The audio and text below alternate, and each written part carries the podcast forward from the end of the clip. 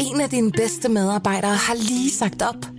Heldigvis behøver du ikke være tankelæser for at undgå det i fremtiden. WinningTemp indsamler data gennem hyppige og anonyme medarbejderundersøgelser, så du lettere kan mærke pulsen på dine medarbejdere og støtte der, hvor der er behov. Kunder som Alfa Laval, Orkla og Volvo bruger allerede WinningTemp og ser, at det øger trivsel, reducerer turnover og hjælper med at fastholde talenter.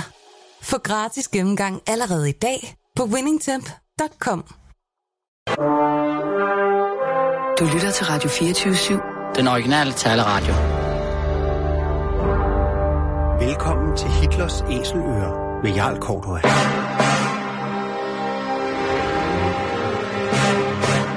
Velkommen til programmet Hitlers Æseløer, et program om bøger om den anden verdenskrig. Mit navn er Jarl Kortua. Den anden verdenskrig blev indledt den 1. september 1939 med det nazistiske Tysklands overfald på Polen. Der var tale om en racistisk erobringskrig, der kostede mellem 55 og 70 millioner mennesker livet, og hvor nazisterne systematisk myrdede jøder, romager, slaviske befolkningsgrupper og politiske modstandere, ja, samt, ja faktisk alle andre, der ikke lige passer ind i deres forestillinger om et ensartet folkefællesskab. Nazisterne de blev i årene efter dømt ved krigsforbryderdomstolen i Nürnberg, og flere af deres organisationer, såsom nazistpartiet NSDAP, SS og Gestapo, ja, de blev stemplet som ulovlige forbryderorganisationer. I den her serie, som vi har valgt at kalde for Hitlers Æseløer, præsenterer vi nogle af de mange bøger, som i disse år udkommer om den anden verdenskrig.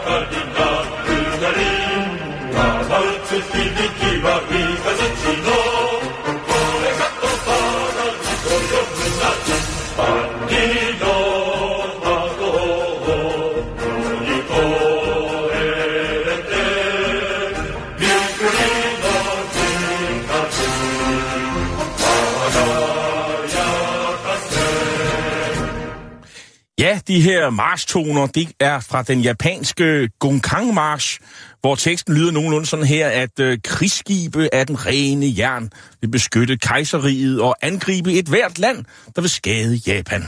Og kulrøgen fra skibene dit stiger op i luften og tegner en oceanets drage. Lyden af kanonskud vil vende tilbage som en stemme af torden, og man vil bryde bølgerne tusinder af sømil for at lade kejseriets lys skinne. Ja, årsagen til disse toner er, at vi skal her i den næste time tid tale om en helt anden krigsskueplads, end vi hidtil har talt om her i programmerne i Hitlers Æsløre. Vi skal tale om Stillehavskrigen, og mere specifikt se på krigen fra den kejserlige japanske flådes perspektiv. Og det gør vi, som vi har for vane her i programmet Hitlers Æseløer, med udgangspunkt i en nyere bogudgivelse, nemlig bogen Kampen om Stillehavet, den kejserlige japanske flådes krig mod USA 1941-45, der er udkommet på Informationsforlag for et par år siden. Forfatterne til bogen, det er Niklas Sætterling, der er svensk militærhistoriker med flere udgivelser bag sig, og Dan Øberg, og han er lektor i krigsvidenskab ved Sveriges Forsvarshøjskole. Men når vi skal have søkrig i Stillehavet under 2. verdenskrig, hvad vil være mere naturligt end at invitere dig, Paul Gros, i studiet? Du er jo kommandør i den danske flåde, men altså ikke længere i tjeneste. Du er militærhistoriker, blandt andet forfatter til en i dette program tidligere behandlet bog om krigen i Østersøen 1939-45, og så har du været gæst i flere af vores programmer øh, her i Hitlers Æsøer. Men sidst, men ikke mindst, så er du også en meget erfaren og indsigtsfuld guide på virksomheden Kulturs militærhistoriske rejser, og derfor så har du mange gange besøgt Pearl Harbor, som vi skal tale om senere i programmet. Velkommen til. Paul Gros, allerførst, hvad er egentlig baggrunden for, at Japan pludselig angriber USA's flådebase Pearl Harbor den, den 7. december 1941 og dermed kaster sig ind i 2. verdenskrig? Det havde de vel ikke øh, behøvet? Nej, det har en lang historie. Man bliver nødt til lige at gå tilbage og se på Japans nyere historie for at få baggrunden. I 1853, så langt skal vi tilbage, der sender den amerikanske flåde en Commodore øh, til øh, Japan for at åbne op. Efter et halvt års øh, ventetid, øh, tøven, så øh, siger japanerne ja til at handle med den vestlige verden, og, og Danmark får også en aftale om at handle med Japan i, 18, øh, i 1860'erne. Hvad, hvad er en Commodore? Øh, det er en uh, mellem en kommandør og en kontraadmiral. Det er den, den laveste admiralsrang. Okay, det er, det er en officerofficer. Ja, uh, så han går med nogle krigsskibe simpelthen og uh, slet skjulte trusler om, at uh, nu skal de åbne op. Der kommer en, det, der hedder Mai-restaurationen, hvor man uh, får en ny kejser i uh, 1868, og der beslutter man sig for at åbne op for den vestlige verden og få øh, øh, øh, moderne militære styrker, og de flådestyrkerne, de skal selvfølgelig modelleres efter den bedste flåde i verden, det er Royal Navy, det vil sige, at man kopierer deres uniformer, man køber sine skibe i, i, øh, i man køber sine skibe i England, og man øh, sender øh, japanske søofficerer på øh, skole i England. Herren, den skal være efter den bedste herstyrke i verden, som man modellerer sig efter den franske, og to år efter, så får den franske her et ordentligt nederlag øh, i forbindelse med den øh, fransk-tyske krig af øh, 1870-71, så der skifter man lige hest og siger, at nu skal det ikke være den franske hest, der er forbillede med, øh, øh franske her, der er forbillede med, det skal være den tyske her. Så der kommer en tysk generalmajor ud og driver deres officerskole og deres forsvarsakademi, og så starter man en skoleordning, alle japanere får skolepligt. Det vil sige, at i løbet af 25 år, så har man altså fået skabt et meget moderne samfund et, med et, et, god uddannelse. Så det er simpelthen et, et syvmileskridt ind i, i modernitet? Ja, et, et, uh, en fantastisk uh, måde, de har organiseret sig på i Japan. Så får man en krig uh, mod Kina, og uh, uh, 10 år, det er 1893 til 94, hvor man slår kineserne, og det skulle have givet nogle øh, territoriale gevinster, men stormagterne går ind og blander sig, så Japan får ikke øh, øh, besiddelser på Liaotong af halvøen, som man gerne ville. Dem tager russerne i stedet for, fordi kineserne, de vil meget gerne låne penge af russerne, og så stiller russerne nogle krav der. Så den, de frugter, som Japan havde regnet med, dem får de så ikke. Så beslutter man sig ved begyndelsen af det nye århundrede øh, omkring 1904, at nu må vi have en hurtig krig mod øh, Rusland, øh, fordi øh, vi skal have den her krig mod Rusland for at styrke vores interesser, inden den øh, transsibiriske jernbane bliver færdig. Så inden den er helt færdig, så angriber man øh, den russiske flådebase øh, i Port Arthur, og i løbet af kort tid, så nedslider man hele Stillehavsflåden. Der er kun nogle få krydser i Vladivostok, som laver noget succesfuldt. Men øh, herstyrkerne omringer basen og smadrer alt, hvad der er inde. Så den russiske flåde har ikke noget. De beslutter sig så for at sende enten Sortehavsflåden eller Østersøflåden hele vejen ud for at slå japanerne. Det er noget en vej, kan man sige. Yes. Det tager ni måneder at samle den styrke, sende dem ud igennem Storbælt, uh, rundt om Skagen gennem den engelske kanal, og de kommer ud for mange fortrædeligheder hele vejen ud. Og uh, i maj, slutningen af maj 1905, der bliver de alle sammen sænket eller ryger i neutral havn uh, i, efter slaget i Tsushima-strædet, hvor Admiral Togo med en underlegen styrke, som er fantastisk godt ledet, slår en stor russisk flådestyrke. Så det er en kæmpe succes for det, den japanske flåde der. Det er første gang, en, sige, uh, at en nation slår en af, af de europæiske stormagter. Og det må have også givet, verden. det må også have givet en enorm selvtillid, øh, ved at man har haft det der. Gjorde det også, man, man, man kunne se på uh, karikaturtegninger i russiske aviser, der er uh, en lille japaner, som får smæk over fars knæ, og uh, sådan den store russiske general, som smækker uh, de japanske tropper. Men uh, Japanernes syn på krigen, det var, at de, de følte sig tvunget ud i den, og der er nogle paralleller fra 1904 og så frem til 1941. De var ikke sikre på, at de kunne vinde krigen. De havde ikke råd til at tabe krigen. De følte sig tvunget ud i den. Den skulle være kort og billig.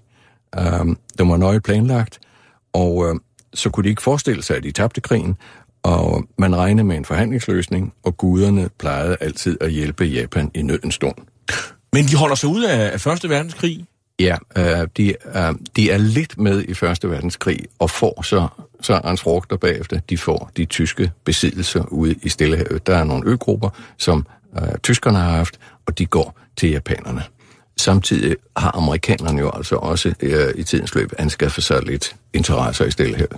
Men efter Første Verdenskrig, så er man jo meget fokuseret på, og, på nedrustning, og, og, og der, det spiller også en rolle i forhold til Japans flåde.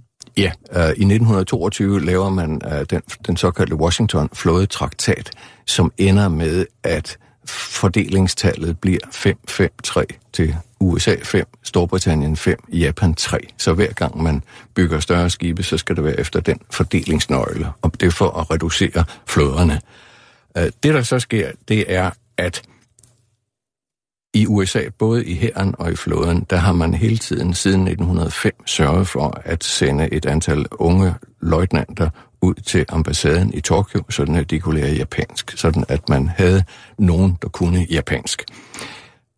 De folk fra det kontor, der, de kommer så tilbage til Washington og og bliver ansat i et kodeknækningskontor, uh, et til flåden og et til hæren, og der arbejder man med de japanske koder, og der arbejder man med diplomatiske koder, og man leder efter et langt ord. Hvis man kan finde et langt ord, uh, så kan man knække uh, koden, tror man, og det er samtidig med, at der er uroligheder i Irland, som man leder efter uh, den japanske betegnelse på Sinn Féin, eller uh, uh, den uh, uh, modstandsbevægelse, der er i Irland, uh, og uh, det er et ret langt ord på japansk. Det finder man, og dermed knækker man koden, og så kan man følge med i, hvor langt japanerne kan gå uh, i, uh, i uh, de her forhandlinger. Så der, der kan man sige, at der bliver japanerne snydt.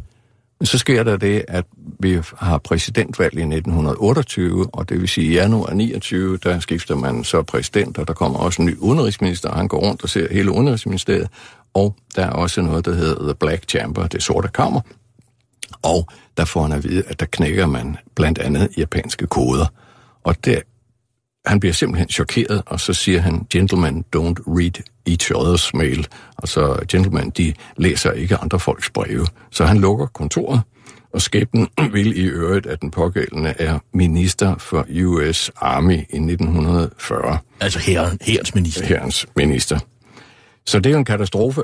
Så i begyndelsen af 30'erne, der kan man ikke noget som helst. Men i slutningen af 30'erne, der kaster man sig så over ja, det med at læse japanske koder igen, men der, der kan man altså starte helt forfra. Men altså, Japan er meget ekspansionistisk op i løbet af 30'erne. Man har en krig øh, i Manchuriet i 31, man har en krig mod Kina i 37, og, øh, og man har jo også undervejs øh, underlagt sig øh, øh, den koreanske halvø. Ja, øh, det korte og lange er, at øh, Kwantung-hæren i Manchuriet, øh, den øh, får besked på at beskytte japanske interesser. Og det gør den på den måde, at man råber hele området. Det er måske ikke den smarteste måde lige at, at efterleve sådan en uh, besked på. Men uh, der er uh, nogle ganske særlige forhold, som gør sig gældende i Japan på det her tidspunkt. Det er, at krigsministeren og marineministeren, de udpeges direkte af kejseren, og de har særlige beføjelser. Blandt andet kan de gå uden om premierministeren og direkte til kejseren. Så det her, han foretager sig i Kwantung og i, i Manchuriet, det er uh, simpelthen uh, på eget initiativ. Så det er ikke med premierministerens velsignelse. Der er, man, man taler jo om, at øh, japanerne har en særlig øh, kampånd og krigertradition, øh, Paul Grus. Hvad, kan du sige noget, noget om det? Hvad, vi har jo alle sammen set den der Shogun-film med, med Richard Chamberlain tilbage i 80'erne, der ligesom øh, kommer omkring det der emne der. Men øh, har det nogen betydning i forhold til at den beslutning, japanerne træffer om at angribe Pearl Harbor og dermed USA? Øh, ja, altså de har den her krigertradition, og de er meget offensive. Og øh, øh, så med til krigertraditionen, der kan man måske lige tage en lille detalje med. Øh, generalen, som øh, først øh, e-, øh, lavede erobringer for den japanske her under den øh, japansk-kinesiske krig, og senere erobrede Port Arthur øh, fra russerne i den russisk-japanske krig. Han tilbyder på grund af de store tab, som man øh, havde, selvom man sejrede, så ville han gerne øh, begå harakiri eller seppuku efter krigen, og det blev så afslået fra ministeriets side. Men da kejseren dør i 1912, og cortesien forlader slottet, så begår han og fruen seppuku eller harakiri, det er en samurai-praksis. Man følger sin herre i døden. Så sådan er det. Der er uh, failure is not an option. Eller så, så træffer man uh, nogle, nogle beslutninger på, på, på egne vegne omkring, om man skal leve videre eller ej.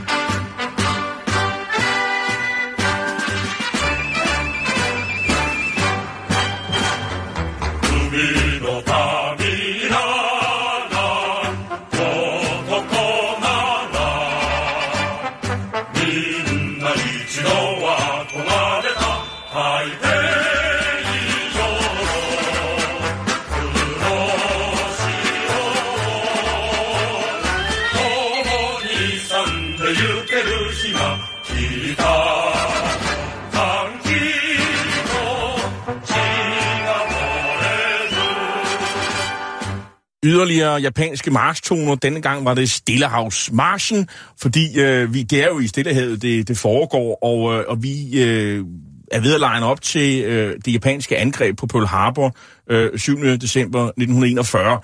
Øh, forud øh, skal der jo træffes en beslutning. Hvorfor angriber japanerne Pearl Harbor, og hvordan forbereder man sig, Paul Grub? Øh, vi, vi skal igen en lille bit smule tilbage. Man havde, uh, hvis man ser på Japan, så er Japan et ørige ligesom Storbritannien. De har uh, en befolkning, som er højt uddannet, uh, og det vil sige, de kan, de har en fin industri. De, kan, de kopierer i øvrigt vestligt design i stor stil, uh, men de har ingen råvarer. Så Japan er ude på at skaffe sig råvarer, det vil sige olie og mineraler, ude omkring. Uh, og uh, i den forbindelse, der fører man sig frem rent propagandamæssigt med, at man vil gerne have, at kolonimagterne afskaffer deres kolonier i Asien, men underforstået, at det er så Japan, der skal overtage og drive kolonierne. Og der er den andet pragtfuldt begreb, øh, den storasiatiske kollektive velfærdssfære, altså en slags øh, japansk EU, hvor Japan er, er, er storebror, øh, og så har man smidt vestmagterne ud. Ja, det dækker altså i virkeligheden over, at Japan er den nye kolonimagt, men altså det er en asiatisk kolonimagt. Men så det vil sige, at man er tvunget til at, at, at angribe amerikanerne, men altså, der er jo ikke mange råvarer over i, øh, på, på Hawaii. Altså... Nej, um, japanerne træffer den her beslutning blandt andet fordi um, CNC, altså Commander-in-Chief Pacific Fleet, han er blevet flyttet fra den kaliforniske kyst over til Hawaii, øh, og øh, dermed er Stillehavsflåden rykket, den amerikanske Stillehavsflåde rykket lidt længere over mod Japan. Og der prøver man lige at tænke øh, og øh, finde en eller anden smart løsning. Den smarte løsning, set fra Japans side, det er at gå ind og fjerne alle de skibe, der er i Pearl Harbor. Så vil man hvis man sænker alle de skibe, øh, så vil det tage to-tre år for amerikanerne at genopbygge en flådestyrke, og i den periode, der vil man sagtens kunne finde en forhandlingsløsning. Amerikanerne øh, ønsker formentlig ikke nogen langvarig krig, og de vil kunne se det fornuftige i det. Så man giver dem en på skallen, og så regner man med, at amerikanerne siger, af, det gjorde sørme ondt, øh, ja, nu skal vi nok lære at være fred. Kan man, kan man kode ned til det? Øh, ja, meget groft, ja. Godt. Der er et angreb mod Taranto 11-12. november 1940, der inspirerer japanerne til et angreb mod Pearl Harbor. Hvad, hvad er angrebet, angrebet mod Taranto? Uh, Royal Navy i Middelhavet havde problemer med store italienske flådestyrker. Og det man gør, det er, at man sejler uh, fra Alexandria over mod Sicilien. Altså Alexandria i Ægypten? Uh, uh, ja, ja, og over mod uh, uh, uh, hvad hedder det, sydspidsen af den italienske halvø, hvor der ligger en flådebase, der hedder Taranto. Der sender man nogle sortfish-fly afsted. Det er sådan nogle dobbeltdækker, og de flyver kun med 170 km i timen, så det er ikke fordi, det går så voldsomt for sig. Uh, der sender man fire afsted med lysbomber og 10 med torpedoer. Torpedoerne er indstillet med nogle, den særlige opfindelse, man har gjort med nogle krydsfinér finder og ting og sager, så man låser øh, dybderoerne i en periode, fordi man kan ikke tillade sig, at torpedoen bruger lang tid til at svinge sig ind i den rigtige dybde. Hvis man kaster torpedoer i en havn, så, øh, hvor der måske kun er 10-12 meter dybt, så må torpedoen ikke lave nogen store udsving. Det korrigerer man ved at låse dem med nogle krydsfinerede plader, det er en engelsk opfindelse, og det virker, man sænker simpelthen de store skibe under den aktion, som er set fra et britisk synspunkt relativt billigt. Man mister to øh, sortfiskfly med besætninger, øh, men man får også sænket tre slagskibe. Men i det hele taget er øh, det her med Pearl Harbor, det, det, det tager jo lang tid. De skal jo samle flådestyrkerne, de skal have mange fly, de skal have uddannede piloter, og så skal de først og fremmest jo komme helt hen til, til byttet, uden at blive set. Ja, øh, ham der hedder Minoru Genda, som er kaptajnløjtnant, det er ham, der sige, planlægger det hele for den japanske flåde. Han rejser over til uh, Taranto uh, og uh, ser, hvad der er sket på basen, uh, og uh, så flyver han i øvrigt videre til USA. Han er i New York uh, to-tre måneder før angrebet på Pearl Harbor. Han er manden bag øh, operationen, Øh, og øh, han skal så sørge for, at den japanske flådes piloter bliver trænet i de her uh, torpedo-operationer, så man i et område, hvor der er 10-12 meter dybt, uh, kan kaste uh, uh, luftbårne torpedoer og sørge for, at de ikke går i bund i, uh, på havnbunden. Uh, så man skal altså uh, sende temmelig mange fly afsted, og man har øvet sådan set øh, snydt lidt, han har sagt, i godseøjne. fordi amerikanerne har jo beskæftiget sig meget med, hvad nu hvis nogen angriber af deres flådebase. Der har øh, stået beskrivelser af øvelserne i US øh, Proceedings, det vil sige flådens blad, og japanerne de læser altså også amerikanske blade, og der har man øvet sig i blandt andet at angribe flådebasen af Pearl Harbor, komme nordfra og angribe på en søndag, hvor der ikke er så mange ombord på skibene. Det interessante er jo også, at øh, vi er i en tidsalder, hvor hangarskibenes betydning pludselig øh, er, er, er fremme. Altså før, før, omkring Første Verdenskrig har man jo haft de her slagskibe, der har haft udvekslet slagdueller, blandt andet slaget i Jylland i, i 1916, øh, som vi netop har fejret 100 års øh, jubilæet, eller markeret 100 års dagen for.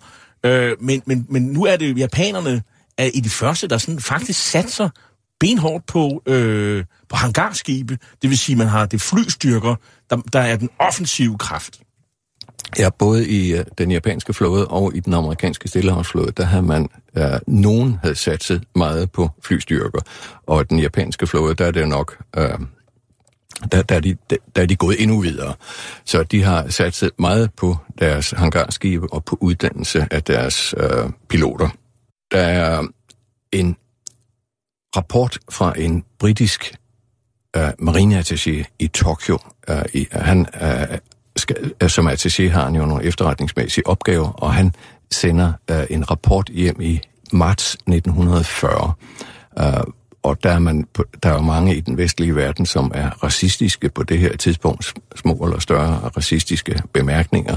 Og han gør lige klart i sin rapport, at det er jo almindeligt velkendt, at de her små øh, japanere, de kan ikke se om natten, de kan ikke lære at flyve ordentligt, og de kan ikke lære at bygge ordentlige flymaskiner. Og det var måske ikke verdens bedste efterretningsrapport. For det, der så sker halvandet år senere, det er, at de vestallierede bliver angrebet af verdens bedste flyvåben. Det er uh, den japanske, kejserlige japanske flådes uh, piloter. De er, det er verdens uh, bedste, og de har verdens bedste fly på det tidspunkt.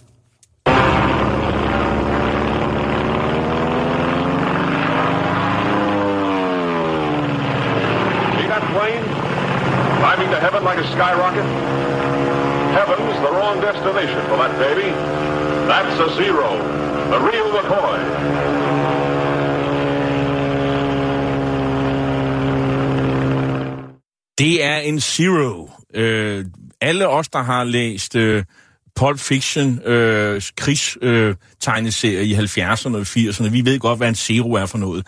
Øh, det er jo øh, det er nok det mest berømte om japanske flyvemaskiner. Der var, der var flere, øh, øh, Paul Gros. Øh, kan du ikke forklare, hvad, hvad, hvad kan zeroen... Øh, som i øvrigt er udviklet af Mitsubishi flyfabrikken. Ja, den hedder øh, Mitsubishi A6M2, og på japansk Rejsen. Øh, og øh, amerikanerne havde forskellige øh, betegnelser. De brugte amerikanske ord øh, for øh, de japanske fly. Så den bliver kaldt Zero, og det er en ensidigt jager, og det er den mest manøvredygtige, der findes. Den er relativt let, og... Amerikanerne er meget interesseret i den japanske flykonstruktion, og når vi når frem til kampene ved Kiska og Atu oppe i Aleuterne, altså den, den øgruppe, der hører til Alaska, der finder man en komplet SEO, som er nødlandet vendt om på ryggen, og piloten har uh, brækket halsen, så han sidder med bunden i vejret, han har sagt, uh, og uh, der bjerger man flyet, og det flyver uh, amerikanske piloter så imod under deres uh, træning over i USA. Der flyver de simpelthen mod en, en Zero på det, fra det tidspunkt. Men uh, de fly, der er med på hangars, de japanske hangarskibe, det er Zeroen, som er en fighter, det vil sige et jægerfly, som øh, dækker mod andre fly. Så er der et øh, VAL-fly, øh, det er lavet af Aichi, den hedder D3A1, og det er en styrtbomber. Det vil sige, der kommer man med øh, en anslagsvinkel på cirka 70 grader, sigter med flyet og frigør så en bombe. Og øh, i de her tilfælde, der var styrtbomberne, de var udstyret med nogle bomber, som var ombygget øh, 15-tommer panserbrydende granater fra øh, den japanske flåde. Det vil sige, at man sætter nogle halefinder på den her granat, og så skal den, når den kommer med stor hastighed og bliver frigjort fra flyet, så vil den øh, forhåbentlig bore sig igennem et stort øh, panserdæk, og, og så eksplodere nede i ammunitionsmagasinerne. Den tredje flytype, det er den, der hedder, uh, bliver kaldt Kate af amerikanerne. Det er Nakajima B5N2, det er et træsædet fly, en torpedo-bomber, øh, så den kan altså slæbe en, en torpedo. Øh, den vejer 915 kilo, og øh, det var den, man brugte til første bølge i Pearl Harbor, hvor der er 40 torpedobærende fly, som kommer ind for at sænke de store skibe i havnen. 443 fly, to slagskibe, tre krydser, ni destroyer og to tankskibe under ledelse af admiral Nagumo er på vej mod Pearl Harbor. Og så sker der noget den 7. december 1941 kl. 07.55 lokaltid.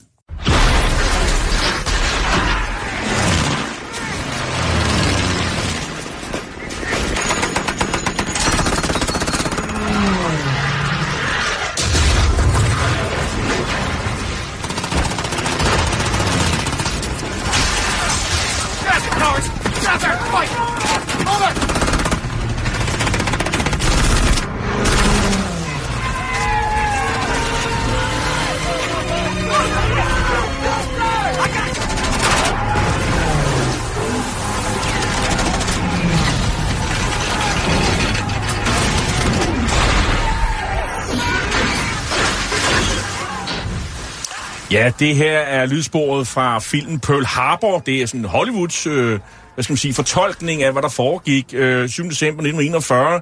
Øh, øh, Paul Gros øh, allerførste øh, Hollywoods fortolkning omkring Pearl Harbor. Har du noget at sige om det? Ja, øh, vi er har jo med det her rejsbureau jeg med at gøre, der har vi kontakt til den ledende historiker på Pearl Harbor Museet, og han har været rådgiver for den seneste Hollywood-produktion.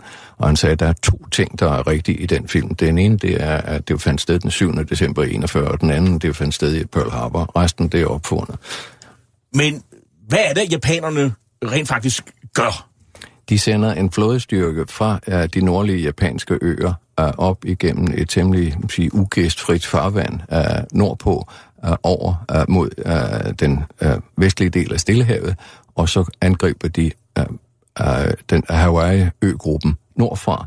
Det er hovedøen Oahu, man angriber, og der angriber man det er ikke bare flådebasen Pearl Harbor, men det er herrens installationer, herrens flyvåben, marinens uh, installationer, marinens flyvåben, og US Marine Corps og US Marine Corps flystyrker.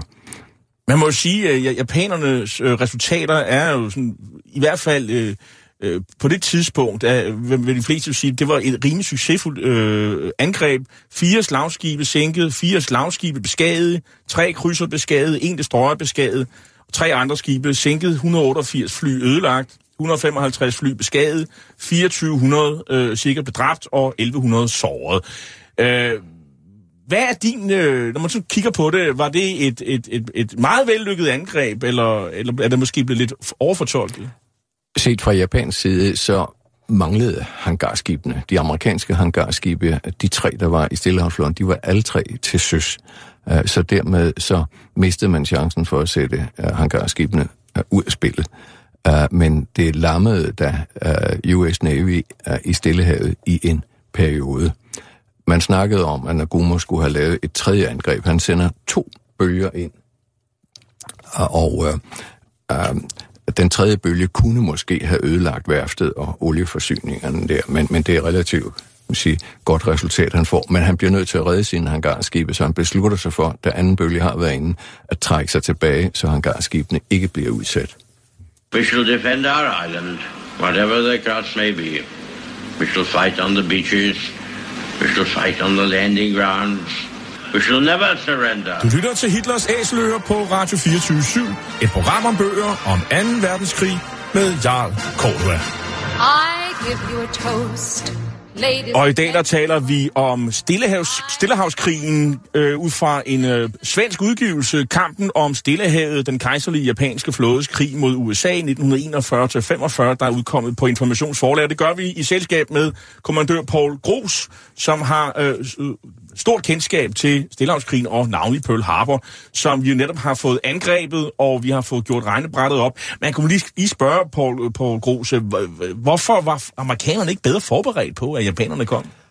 Det er en meget indviklet historie, men Admiral Husband, uh, Edward Kimmel og Lieutenant General Walter Campbell Short, de to havde forsøgt i oktober 41 at hæve beredskabet, øh, men Washington greb ind og aflyste for ikke at opskræmme øerne, så øernes beboere unødigt. Men den 27. november 41, der udsender Washington så en uh, advarsel. This dispatch is to be considered a war warning. An aggressive move by Japan is expected within the next few days. Execute appropriate defensive deployment. Det vil sige, uh, der, der, der er en krigstrussel. Uh, Japan vil formentlig lave et eller andet uh, offensivt inden for de næste uh, få dage og uh, iværksætte uh, forsvarsforanstaltninger. Men, men man bliver taget med bukserne nede, det må man Ja, sige. fordi uh, de må jo stadigvæk ikke opskræmme befolkningen. Så det man gør, det er, at man parkerer alle flyene uh, vingetip ved vingetip inde på midten af baserne, fordi man er bange for, at der kommer sådan noget femte kolonnevirksomhed. Der er en masse japanere på uh, Hawaii, så det kunne være, det var måden, man gjorde det på. Så man havde ikke forventet, at der kom seks hangarskibe fra nord med over 400 fly øh, til at angribe. Og det er søndag morgen, øh, præcis, øh, eller lidt i 8, øh, der, der kommer øh, den første bølge ind, og så er USA altså rådet ind i, i krigen. Mr. Vice President, Mr. Speaker, members of the Senate, of the House of Representatives, yesterday, December 7th, 1941, a date which will live in infamy. The United States of America was suddenly and deliberately attacked by naval and air forces of the Empire of Japan. Det vi hører her, det er Franklin Delano Roosevelt, øh, USA's præsident, som er i kongressen. Det er dagen efter, det er den 8. december 1941, hvor han holder sin berømte infamy speech. Han taler jo om, som vi hører, a date which will live in infamy.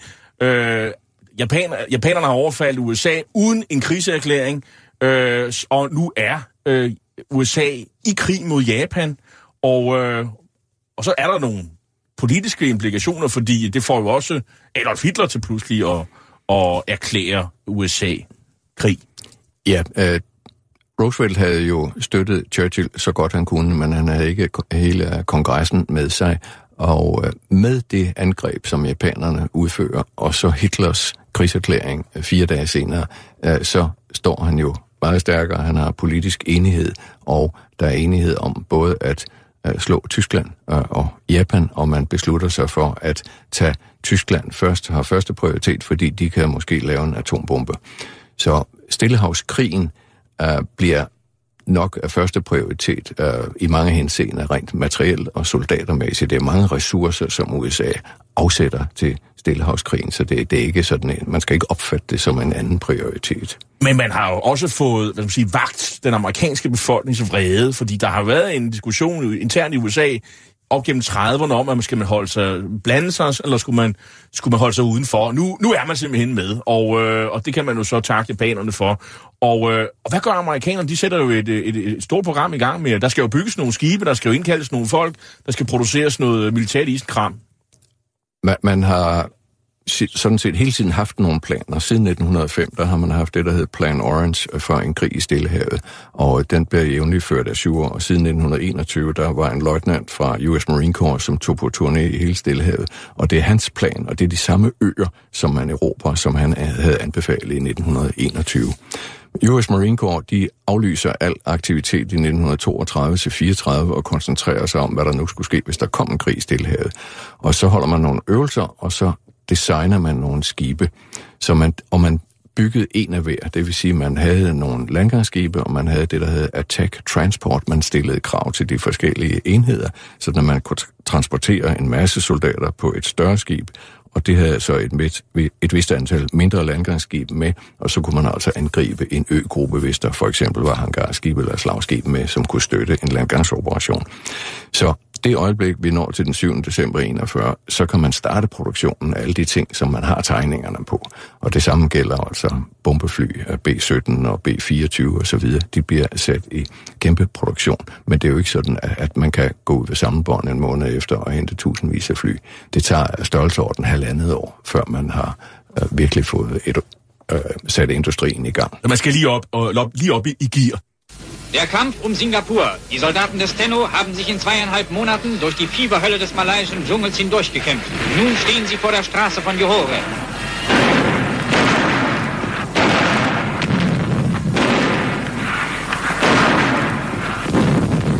Die britischen Stellungen werden sturmreif geschossen. So vollzog sich der Übergang über die Johore-Straße. Vorausabteilungen rücken bei strömendem Tropenregen in ihre Bereitstellungen zum Sturm auf Singapur.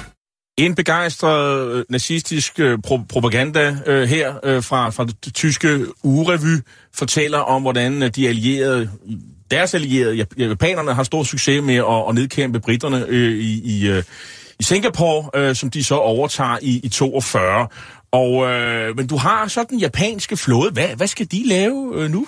Ja, man rykker jo altså sydpå, og man har øh, i en af sommeren 41, der overtager man, det er jo mens Vichy-regeringen har, øh, er ved magten i den sydlige del af Frankrig, der overtager man simpelthen de franske kolonier, øh, Vietnam, øh, Kambodja og Laos. Fransk Indokina. Fransk Indokina. Så der er ikke så langt derfra og ned til Singapore.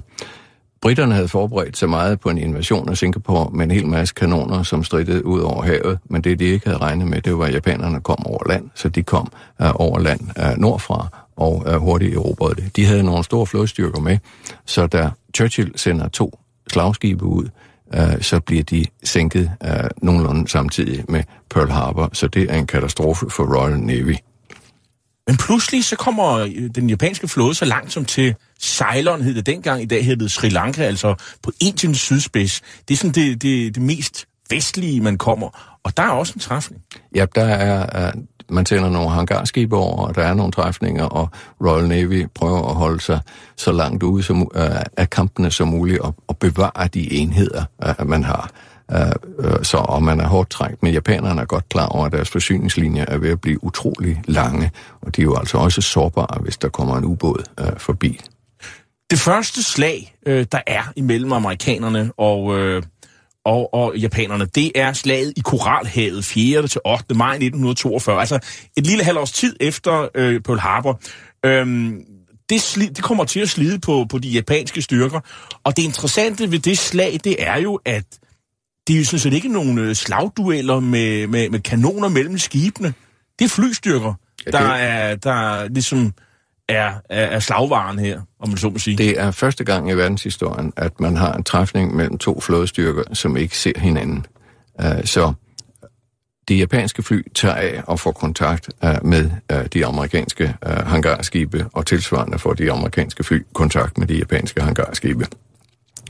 Og der taler man altså om, at japanerne får en, en taktisk sejr, men på lang sigt uh, bliver det en uh, uh, strategisk sejr for amerikanerne. Der er to slag der. Der er Coral Sea, og så er der et uh, nede ved uh, syd for Guadalcanal uh, lidt senere.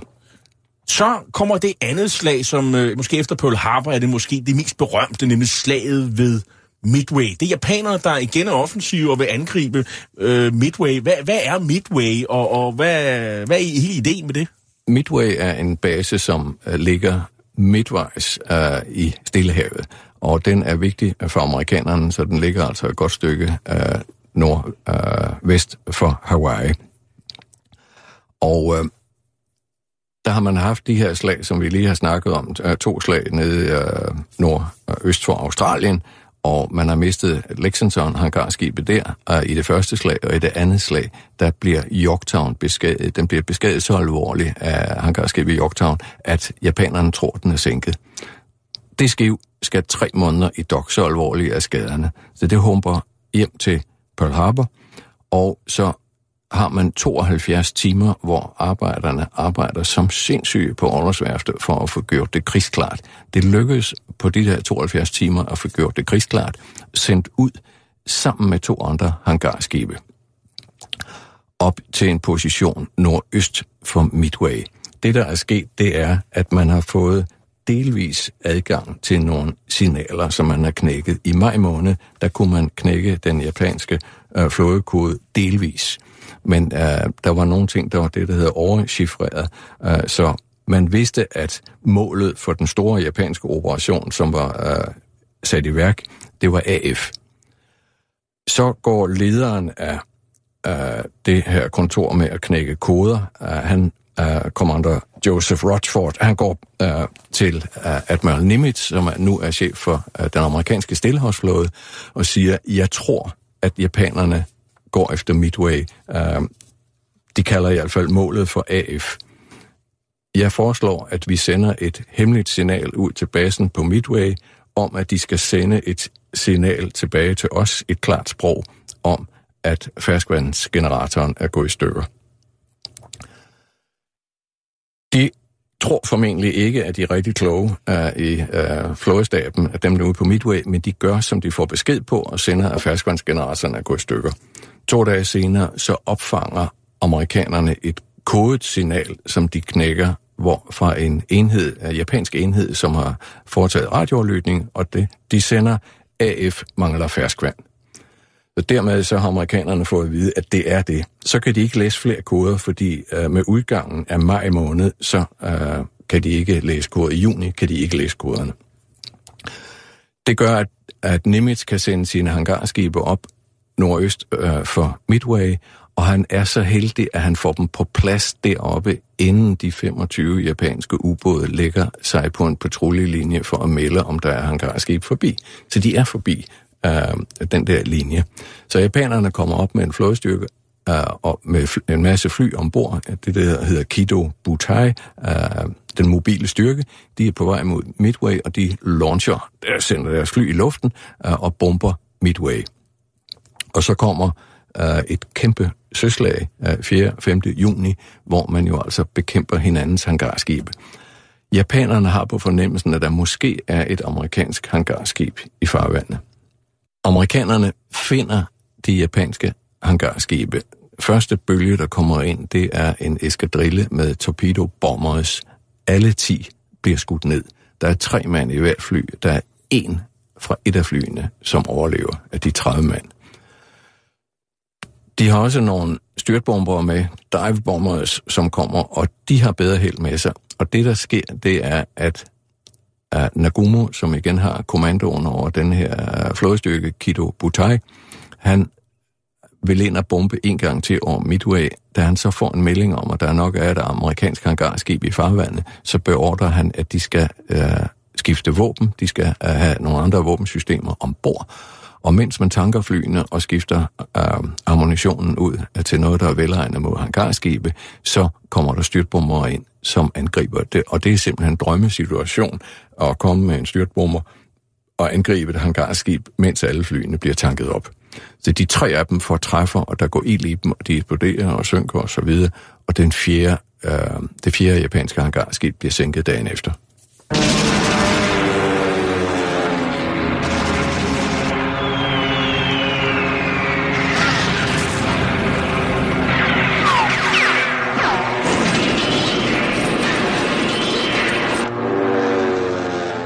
Ja, det, hører, det vi hører her, det japanske seroer, der angriber USA's øh, landstyrker faktisk i Hollywood-filmen Midway fra, fra 1976. Resultatet bliver jo en, en katastrofe for, for japanerne, og, og det er jo et, et afgørende vendepunkt øh, i krigen.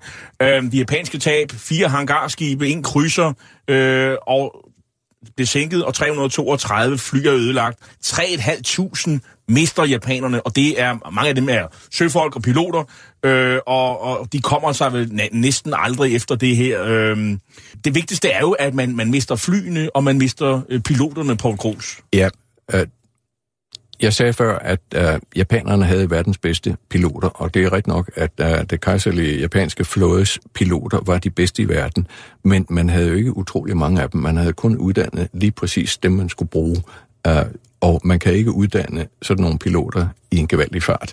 Øh, så det, øh, de er ikke i stand til at generere erstatninger øh, for øh, de piloter, de mister. En af de ting, som øh, man også kunne, kunne, kunne, kunne hæfte sig ved, det er det her med omkring radar. Vi er i radarens øh, barndom. Altså, når man føler, de læser bogen, så er der jo i alle de her slag, så kan de ikke rigtig finde hinanden. De ved ikke, hvor hinanden er. De går meget fejl af hinanden. Og nogle gange så er det sådan ren tilfældighed, at de pludselig, øh, når de skal ud og for eksempel at finde et mål, at de finder det. Øh, og, og lige så snart man har sendt flyene afsted, for eksempel japanerne, ja, så er man sårbar øh, i forhold til fjenden, der sender sine fly ud.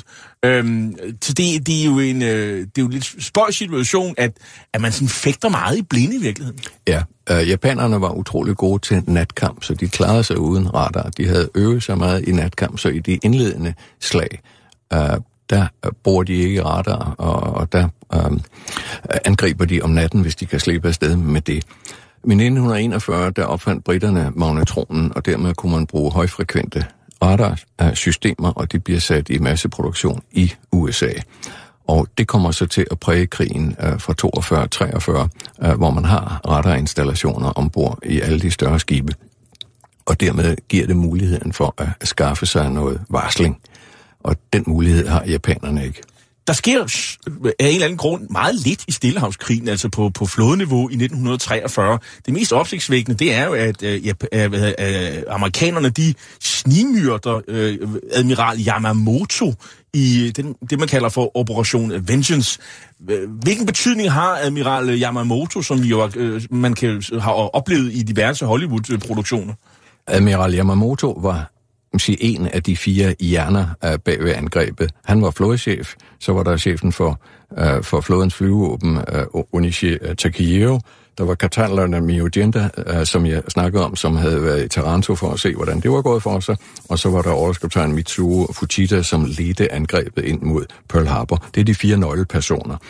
Yamamoto var flådechef. Han havde en baggrund i Washington. Han havde været uh, japansk flådeattaché i uh, Washington fra 1926 til 28, så han vidste, uh, hvordan uh, Amerika var en alvorlig modstander, fordi de havde et kæmpemæssigt industrielt uh, potentiale og også økonomisk baggrund for en længere krig. For amerikanerne, der var han den skyldige i Pearl Harbor. Så da man den 14. april 43 opfanger et signal om, at han og øh, øh, hans stab, de vil øh, flyve fra en flyvebase til en anden, øh, lidt nord for Australien, en øgruppe der, øh, der beslutter man sig så for at sende nogle jæger efter. Man ved, at, at, at han vil komme øh, den 18. april.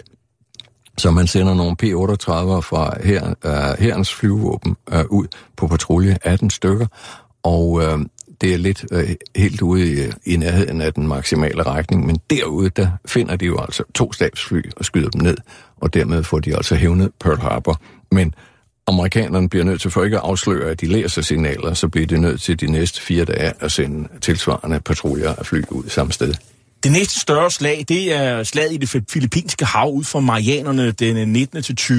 juni 1944. Der har været nogle slag forinden, men, men øh, nu tager vi af Det her det er historiens største slag mellem hangarskibe. Øh, hvad er det, der foregår der? Der får vi øh, de største luftkampe, der nogensinde er set, og du nævnte radar før. Der har øh, amerikanerne virkelig demonstreret, hvad de kan med radar. De kan holde styr på deres egne fly. De har fået det, der hedder IFF installeret i deres egne fly. Det vil sige, de kan på radarbilledet se, hvilke fly, der er amerikanske. Og så kan de regne ud, dem, der ikke er amerikanske, de må så være japanske. Og der er man i stand til at sende jægerfly ud og holde holde øh, de japanske fly af stangen, øh, de fleste af dem, og øh, det er nogle gange sådan, at japanerne angriber halvdelen af de fly, de angriber med, de bliver simpelthen skudt ned af jæger øh, på stor afstand, og så er det kun den anden halvdel, man skal tage sig af med luftværende inde i nærheden af skibene. Det er et slag, hvor japanerne de øh, mister tre hangarskibe og, og 600 fly. Amerikanerne de, de mister 123 fly. Og så kommer det, det er måske det sidste store knæk, kan man sige. Det er slaget ved Lejdebugten. Øh, det er måske det største søslag under hele Stillehavskrigen. 23. til 26. oktober 1944. Og det er også tæt ved Filippinerne. Det er fire store søslag i, i et Paul Gros. Her til sidst. Ja. Hvad, hvad går det ud på? Ja, det er et kæmpe søslag i forbindelse med uh, landgangsoperationerne øh, på Filippinerne. Man vil gerne tilbage i Europa uh, Filippinerne, og der kaster japanerne tre flådestyrker ind.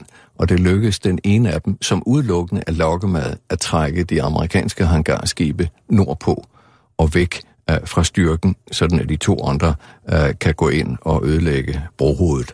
Det, det, er, det er slagskibsstyrker. Uheldigvis for japanerne, så ligger der amerikanske ubåde, som kan rapportere om de flådestyrker, som går igennem uh, San Bernardino-strædet og Surigao-strædet. Det går lidt sent op for uh, amerikanerne, at uh, hangarskibsstyrken er blevet naret væk uh, op mod den styrke, uh, der er mod nord. Og øh, han har en hård tid, ham der er tilbage øh, ud for landgangsstranden, han har nemlig kun seks af de her escort carriers, og han bliver angrebet af en stor øh, flådestyrke. Men han har så muligheden for at gå op mod vinden, det er væk fra fjenden, og der kan han gå næsten lige så hurtigt som japanerne. Så der kan han øh, skjule sig i dårligt vejr, få sine fly op, og det lykkedes så lige akkurat at, at redde styrken, men, men øh, de destroyer, der er, de går til i kamp mod øh, japanerne over 10.000 japanere mister livet, og et, de mister u- u- et uendeligt nærmest antal skibe af forskellige øh, størrelse. Øh, situationen for japaner, japanerne er jo, at øh, de har ikke nogen flåde til sidst. Øh, deres havne er bloko- øh, blok, blokeret. De kan ikke hente brændstof ned fra Indonesien, øh, og deres havne er blokeret. Situationen er håbløs. Ja, øh, amerikanerne har lavet den, der hedder Operation Starvation, med at kaste miner øh, rundt om Uh, de bliver luftnedkastet fra B-29, og de bliver, uh, der bliver uh, lagt miner fra ubåde. Amerikanerne har jo en kæmpe ubådskampagne, og de mister uh, 51 ubåde, uh, så, så det er en ret stor kampagne, de har der. Men man kan ikke sende skibe til og fra Japan, når vi når frem til sommeren 1945. Man har fuldstændig spærret uh, dem inde med miner. Konklusion til sidst. Det var dumt af japanerne at engagere øh, amer- øh, amerikanerne i den krig. Ja, de havde ikke regnet med, at amerikanerne havde forsvarsvilje uh, i den grad. Uh, man havde regnet med, at uh, Øh, det, man havde baseret det på, at uh, amerikanerne var nogle tøsdrenge, de tog ikke dit, og de tog ikke dat, og det var nok en fejlvurdering. Men man prøvede at påføre dem så store tab som muligt, sådan at man kunne få en forhandlingsfred. Tak til dig, Paul Gros. Du er kommandør, militærhistoriker og rejseleder. Tak fordi du kom her i dag og talte med mig om bogen Kampen om Stillehavet, den kejserlige japanske flådes krig mod USA, 1941-45 af to svenske forfattere, Niklas Sætterling og Dan Øberg. Hitlers Æseløer er slut for i dag. I teknikken sad Andreas Skov, og jeg hedder Jarl Cordova, og jeg er vært og tilrettelægger af programmet. Du kan genhøre dette program og de andre programmer i serien som podcast via radio247.dk. Vi slutter med en danseglad amerikansk evergreen fra krigsårene, nemlig In the Mood, med orkesterleder Glenn Miller, der i øvrigt selv som indrulleret i US Army's Air Force Band omkom under krigen i december 1944, da hans fly i dårligt vejr forsvandt over den engelske kanal. Tak for i dag.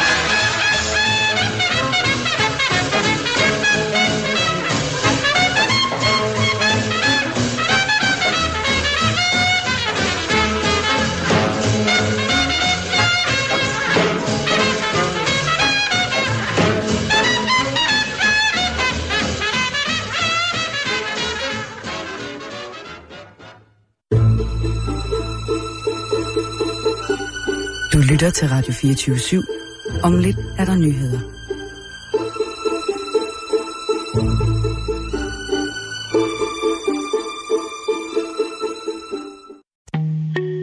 En af dine bedste medarbejdere har lige sagt op. Heldigvis behøver du ikke være tankelæser for at undgå det i fremtiden.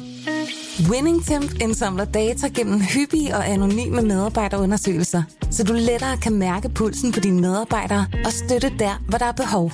Kunder som Alfa Laval, Orkla og Volvo bruger allerede WinningTemp og ser, at det øger trivsel, reducerer turnover og hjælper med at fastholde talenter. Få gratis gennemgang allerede i dag på winningtemp.com.